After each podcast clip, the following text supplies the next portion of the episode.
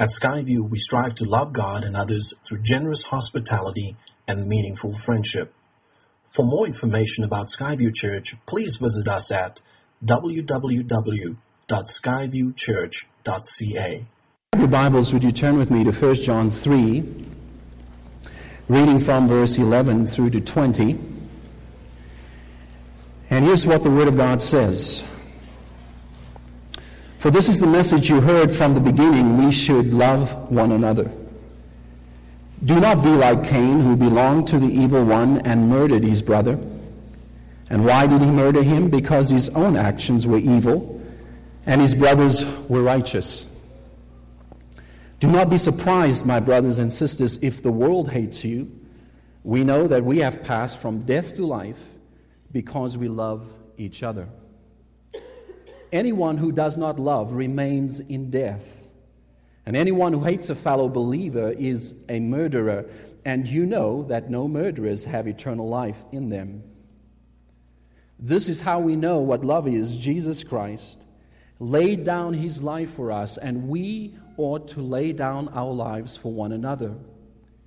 If any one of you has material possessions and sees a brother or sister in need, but has no pity on them, how can the love of God be in you?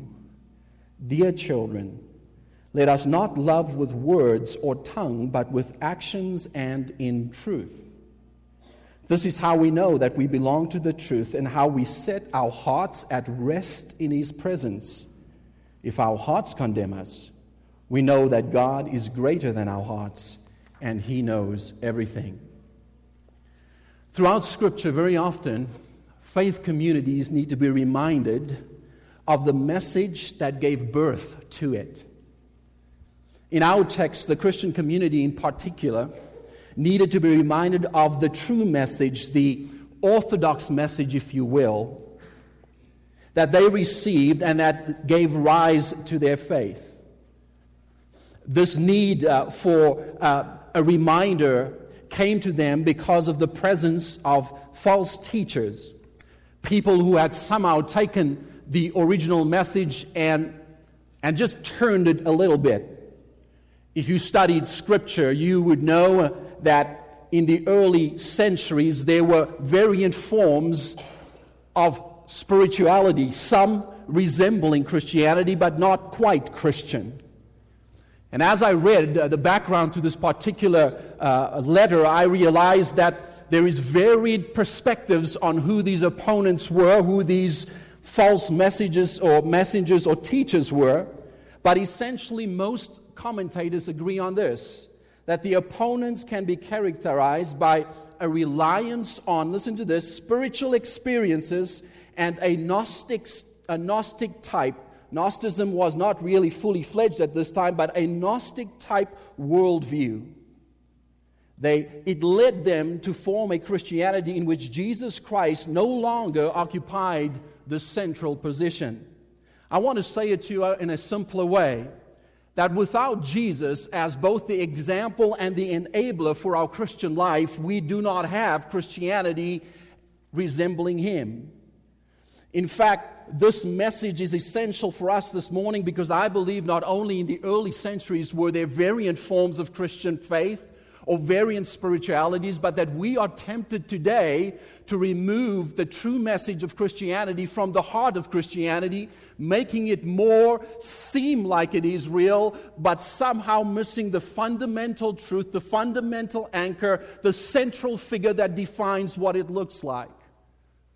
Some people would say to us today that Christianity is about love and that, and that love means being kind and, and love means being generous and love means being accepting and love means that everything is okay because love is the ethic. But there is something about what the message tells us, the original Orthodox message that anchors its reality in Jesus and defines for us what love is, that says to us there is a deeper, more richer anchor to what we believe. There is a more comprehensive, more broad, more, uh, more depth to the understanding, especially of what it means to love.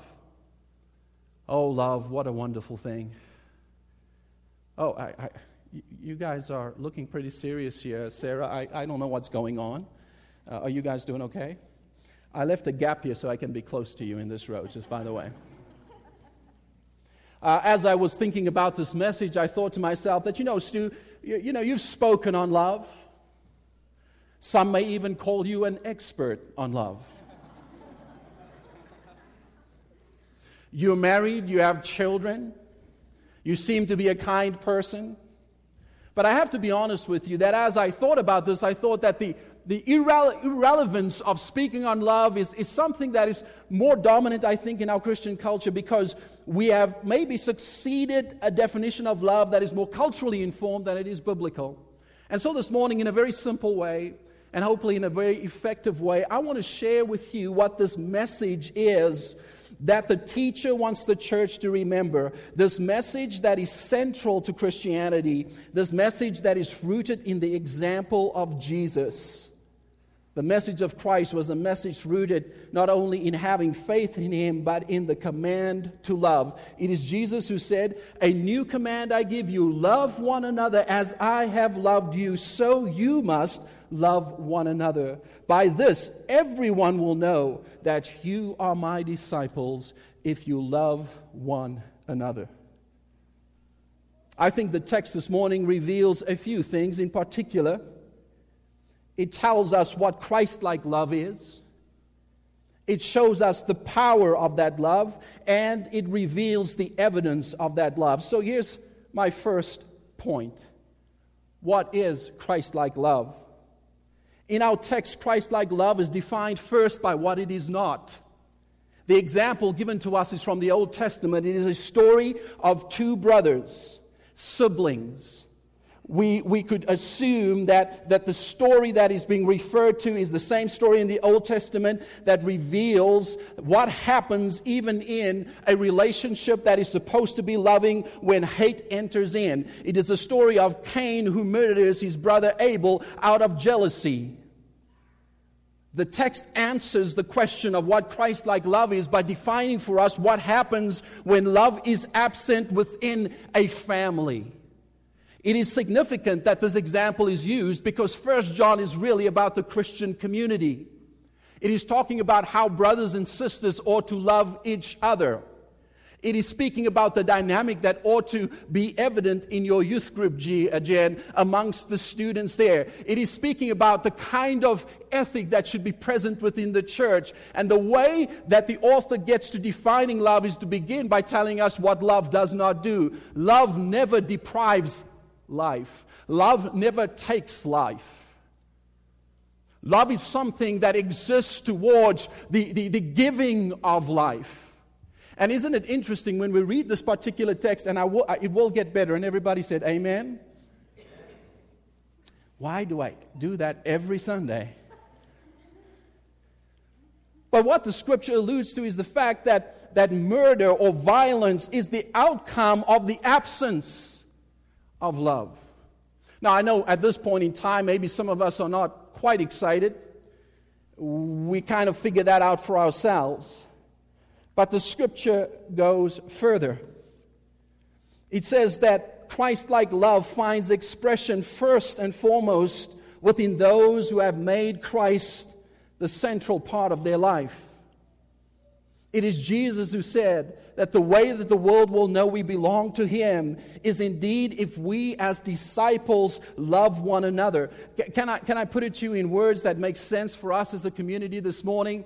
Is that the way we relate to each other in this community of faith reflects and reveals more about who Jesus is than any actions we first do outside of this community of faith. That what begins in here is something that forms the true witness of who ultimately is our father. In the text in particular, speaks of, of Cain as belonging to the evil one. When it's compared to Jesus, Jesus is our Lord and Savior, and we as Christians ought to resemble who He is. And when we love each other the way that Jesus gives us an example, our witness is strong in our world. Could it be that before we talk evangelistically or missionally, before we talk about outreach, before we talk about doing things in our world, that we must always ask ourselves the question is Christ like love present within the believing community? Now, it's one thing to say that, it's one thing to ask that, but what does Christ like love look like Already we've heard it's the absence of hate, it is life giving. But we also know this that to love like Jesus loved does not mean that we would not suffer the pain of a hating world. The biblical definition of love is not only defined by what it is not, but given a context within the prevailing culture of the day. Such love, when existent within the community, does not imply that hate will not impact us, that the actions of those who do not seek to live as Jesus will not have an impact on me. And yet, we realize that as Jesus is our example of what Christ like love is, he has proven that even though he, being the most noble and innocent and virtuous person that we know of on this earth, was not spared the implications of sin and hate when he died on the cross. Christ like love is not like anything we can experience in this world. It is not like anything we can conjure up. It is not like the way we love. It is ultimately self giving and self sacrificing. But maybe for some of us who are smart, we've already figured some of that out. And the question that we may have for Stu this morning on the text is how is such love powerful? I uh, got to be honest with you that when I lay down on my bed at night, it's probably the moment I feel least powerful. Can I get an amen? amen. I mean, when I put my head down at night, I, I, I just kind of go, I need this. I don't know if I have an inordinate affection for my bed, but I'm, I'm close. And some of you understand what I mean when you've just had one of those weeks or those days where you know you just go, "This is going to be refreshing. This is so good." In fact, I have I've often said to myself, "This is the best moment of sleep, the moment of anticipating it." because when I wake up, it's gone. Enjoy that moment. The reason I make such a silly example is because the scripture says this we know what love is in the example of Jesus who laid down his life. The idea of laying down one's life does not seem to be powerful in the least. The idea of surrender, the idea of giving up, the idea of laying down. Now, I want you to, to hear me very clearly on this. The scripture does not say that his life was taken from him. There's no scripture that says that. The scripture says that Jesus willfully laid down his life and that this is how we know love if we are willing to do the same. That the power that comes through the love of Christ is not the power that grabs, assumes, conquers, fights, is rooted in hate, hatred or in power or in subjugation, but it is the power that comes from the person who looks to Jesus and sees the example of someone who laid down his life and then challenges us to do the same. To surrender one's life is the power of the love of Christ for the sake of the other. But what does that mean? I mean, we can use great words in church and say, you know, we should, we should surrender our lives, we should give our lives over. But what does it mean for you and me this morning to give our lives over? It means very simply that we lay all priorities aside for the priority of the will of God in our lives. It means that we look honestly at every endeavor, every aspiration, every passion, and we ask ourselves the sobering question Does this surpass the primacy and the demand that the Christ on the cross makes of my life? The question can be phrased a different way Am I willing to give my life over, if need be, for the sake of following Him? Is there things in my life, people in my life, aspirations in my life that are superseding the primacy that God should have for my life? Maybe another way of asking the question is what would I fear most losing in this moment? What am I holding on to that is revealing in my heart that this surrendered life is not yet a reality for me? You know, um, this variant forms of Christianity, some deprived Jesus from really being human. Others put an overemphasis on the Spirit, saying he was never really human. But in all the controversy of the early century, we see in our contemporary culture a way in which we too are tempted to remove the real demand in this world to surrender our lives, not just spiritually speaking, but practically and incarnationally. You see, um, all aspirations, all desires, all passions, everything that you're thinking of for your life, everything that you've planned for your life, these may not be bad things. These may not be things that are sinful, but the question that I think we must ask ourselves are they second or first? Have I fully surrendered my life to Jesus? So much so that He has the right and the privilege to lead me where I may not even want to go. So much so that I consider what I possess, both in resource, in talents, and abilities, not my own. So much so that when I kneel before Him, I remind myself that to be Christian is to surrender my will, to give up my rights, so that He may have the right to my life. The kind of Christianity that seeks that kind of commitment is the message that the author is bringing to this Christian community.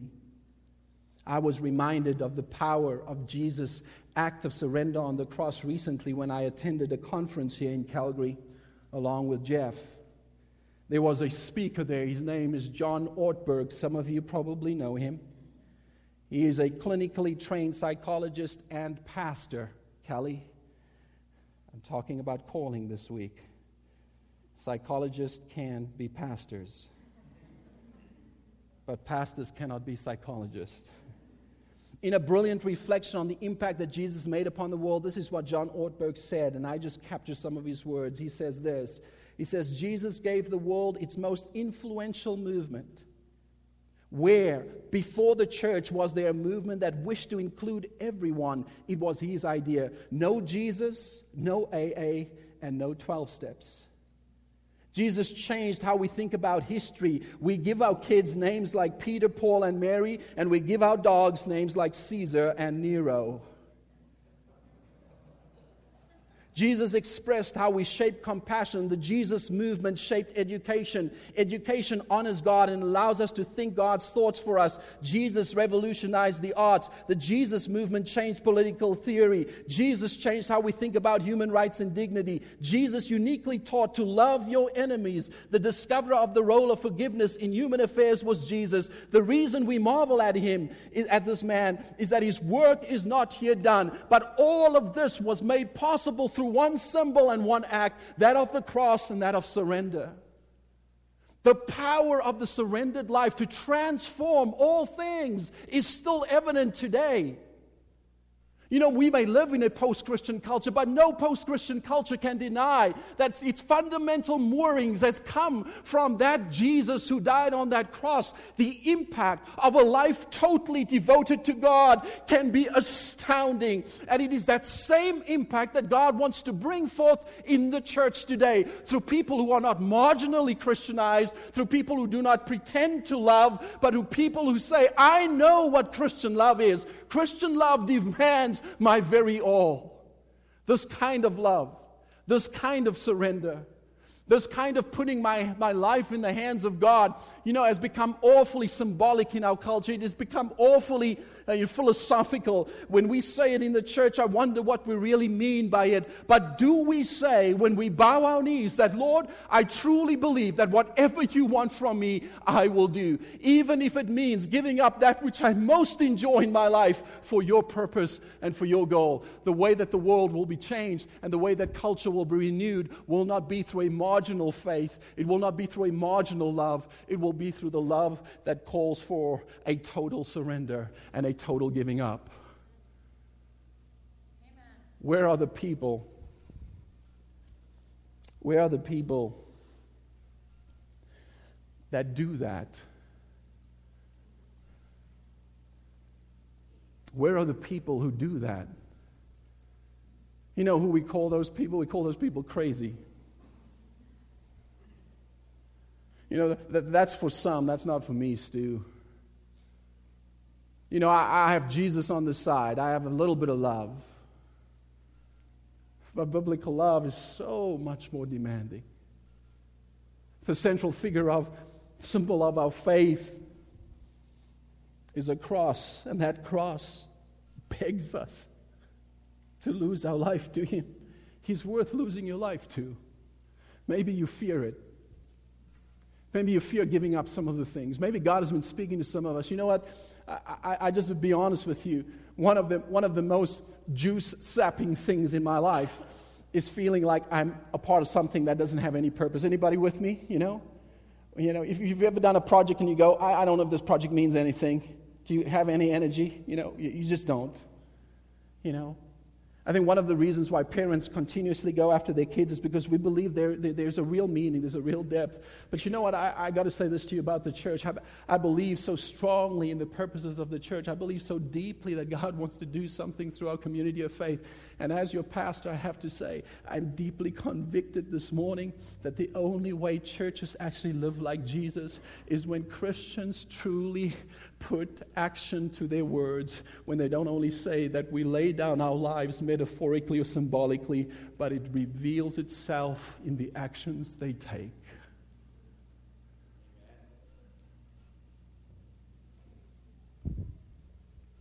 What would it mean for us? The uh, author says that this surrendered life transformed culture. This surrendered life is far more powerful than it appears.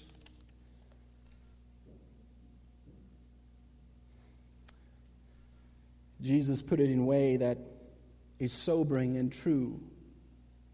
If you try to hang on to your life, you will lose it. But if you give up your life for my sake, you will save it.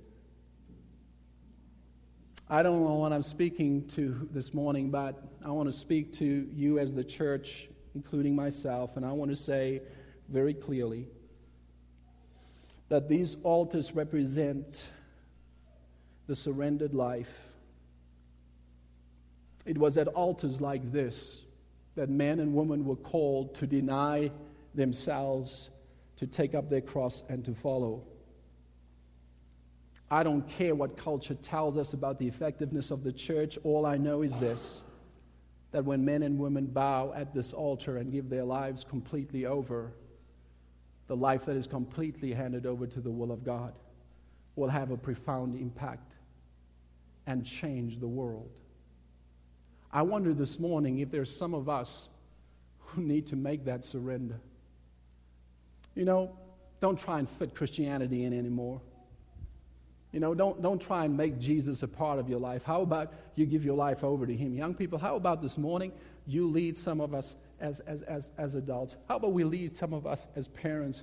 And, and we don't just declare this morning, we don't just sing it, we don't just pray it, but we live it. You know, I, I've been accused as a pastor that I'm idealistic. I take that as a compliment. I've, you know, I've, I've been told in my life, you know, I appreciate your heart, Stu, but you you you know, let me give you the, the real reality. Let me tell you that the world is such a broken place. There's so much pain, there's so much sorrow. It's insurmountable. You know, the, the, best we can do is just kind of be nice. You know, just, just relax. Enjoy. I can tell you honestly, and I hope you'll believe me, that I do enjoy life. I laugh a lot. People sometimes even laugh at my jokes. But I pray daily, and I want you to hear this, that God would never let me lose the idealism and the optimism that Christianity can change the world.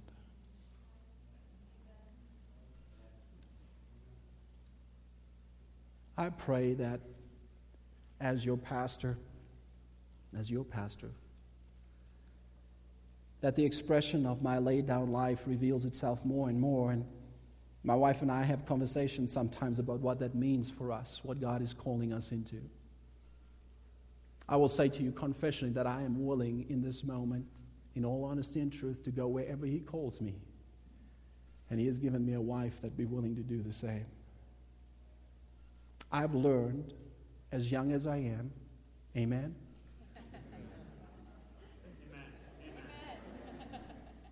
Praise Jesus. That you can lose in this life, that you can suffer pain in this life, but there's a deep assurance that He's never far from me. And that the risk of giving up things to follow Him pales in comparison to the rewards of having Him pleased with me. I may not speaking to everybody this morning, may not be the most riveting message, but that's okay. Because the appeal cannot be compromised. The scripture teaches us that surrender ultimately defines this life and shows that we belong to Jesus. And just because the author doesn't want to leave us with this impression that, you know, he's, asking us to give up our lives, and in our Western culture, that, as Kelly has pointed out, probably won't happen. We won't have to literally give up our lives. But as I read the scripture and realized what the author was doing, he was painting for us a picture of what the willful, surrendered life looks like when it is not asked to give up its life. It is not living for self. Our eyes are open to the needs in our world. We do not pass opportunities to bless others. I like that the scripture I chose in particular and the version of it uses the word material possessions and not riches because when we hear riches, 95% of us say that doesn't apply to us. But here's what it says If you have material possessions and see your brother in need and have no pity on them, how can you say that the love of God is within you? This surrendered life demands that we would not only have our eyes open to needs, and I thought to myself, you know, there's ways you can decide as a pastor to end the message. You, you, can, you can, invite people to come and pray, or, or, you can invite people to participate. And, and, and in the most simple way I know is, is, is to get non perishable food into boxes for those who do not have the privileges we have. But, but, that's a drop in the ocean. That, that's a small way, maybe, to become catalytic this Advent, the, as we approach Advent. Isn't it amazing? We're almost in Advent. Did you realize that? Christmas is around the corner. But, but wouldn't it be a wonderful thing if this Advent we are immediately posturing ourselves not towards the self? Can I say some things to you as families? Draw a line upon how much we spend on ourselves. Know when enough is enough. Learn to see the value of the relationships and the people in your lives. Let's say to children, learn that it's not just about you. May this Advent, the presence of Christ, break our hearts for more than ourselves, folks. May it break our hearts and make us compassionate about the world around us. May we find within this season the Christ on the cross who surrenders his life for the least of these. Let's not just love in words, but with action.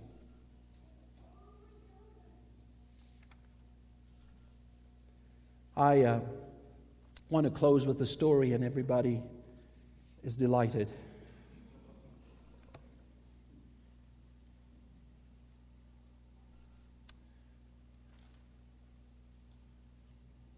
was many years ago now when I was just a young man. I had, I was going to say I had hair then, but you probably knew that. I. Uh, Grew up in a Christian home and a Christian family. I knew religion, church. This is familiar territory to me. But at some point in my life, I, you know, I kind of dialed out from this. I know I'm speaking to somebody. And I lived my, my life away from the church. I guess at some point, you know, uh, as a child, I, I, I thought to myself that I, or as a young man, that, that I know what is best. I, I know where to go. I know what to do.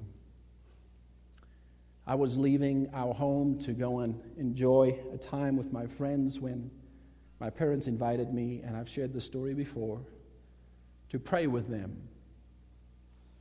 I uh, thought I'd grace them with my presence. I stayed. And in a moment that I can't quite articulate in words, God grabbed a hold of my heart. And in that moment, asked me if I was willing to give my life over to Him completely, no matter the cost. I said yes. My friends immediately saw a difference. They uh, commented on it. I started to preach, you know, in, in, in, the, in the church back then, you know, if you had a pulse, you were going to preach, you know, and uh, I started to preach. And four months later, my family was killed in a car accident.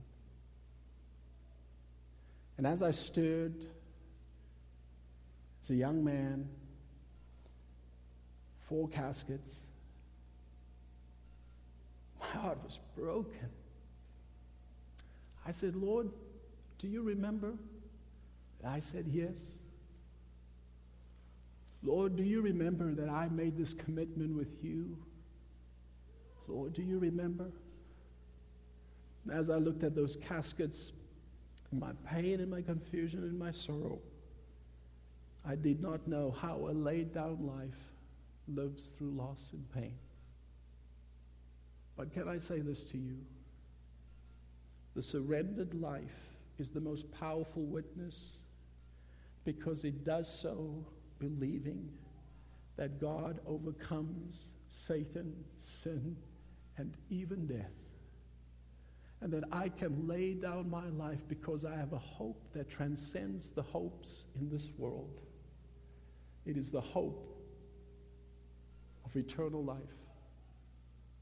It is the hope that is as real as it was to Jesus that is as real for me today. The reason I can lay down my life is I believe that no matter what happens to me, there is a greater hope in Him. When Jesus is our example, it does not mean that we would not experience pain or have to endure suffering. Neither does it mean that some people will not understand. You know, I, I, I always think that doing the right thing mean, should mean that everybody else should applaud me. I've come to realize it doesn't. I've come to realize that sometimes the hardest resistance comes from those closest to you when you desire to give your life over to Him. I don't know this morning whether you felt that God has spoken to your heart, but I do know this I have been obedient to Him this morning. I do know that above all that I've said, that the one thing the Lord is asking of us is if we will lay down our lives as His church. Not just partially, but all of us. I, I want you to ask yourself the question How long has He been asking me to do this? How long has He been saying, Don't just sing, I surrender all? Give it over to me. I would like to say to you that when you do that, that everything's going to go well. It's going to be awesome. I have a friend that has a mantra. His mantra is just relax and let's be awesome together. That's his mantra. I have weird friends. But I wish I could say that everything will work out. But that's just not true. But what I do know is that such a life in the hands of God, where the will of God is supreme, is a life that matters. Do you want a life that matters? You know, one of the privileges of the pastor is I journey with people at different points of their life, and sometimes I journey with them at the end of their life. And it's funny how, at the end of people's lives, you, you, you, you see that they get it most times. That life was never about all these other things. And the saddest thing at the end of someone's life is when they ask this question I don't really feel that I lived the life I was intended to. It begins with the cross and the surrender of a people who says, I give myself away to the one whom I can trust.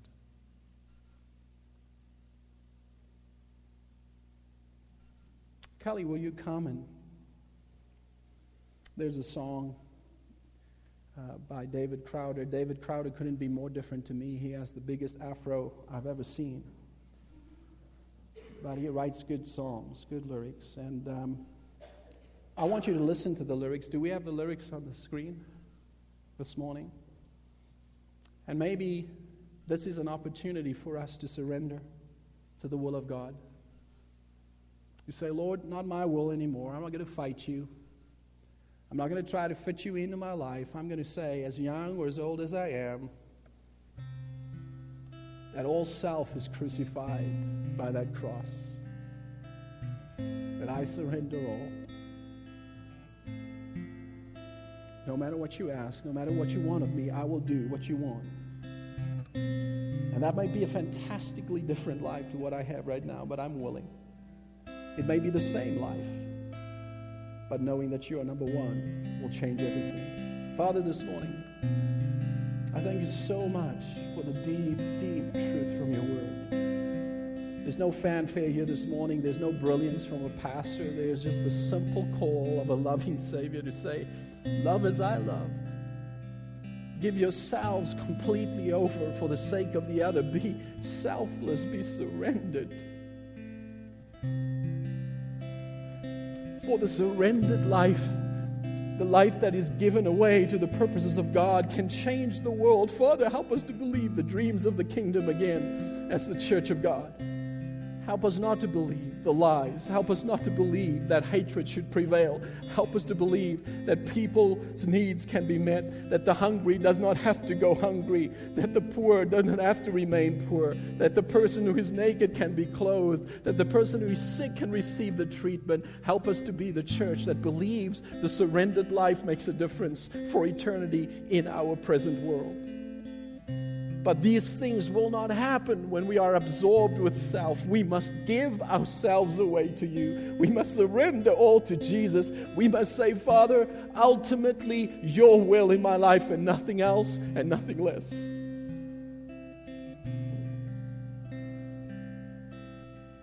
May it be more than just a moment this morning, more than just a response, more than just words. May it reveal in how we live. In Jesus' name I pray, amen.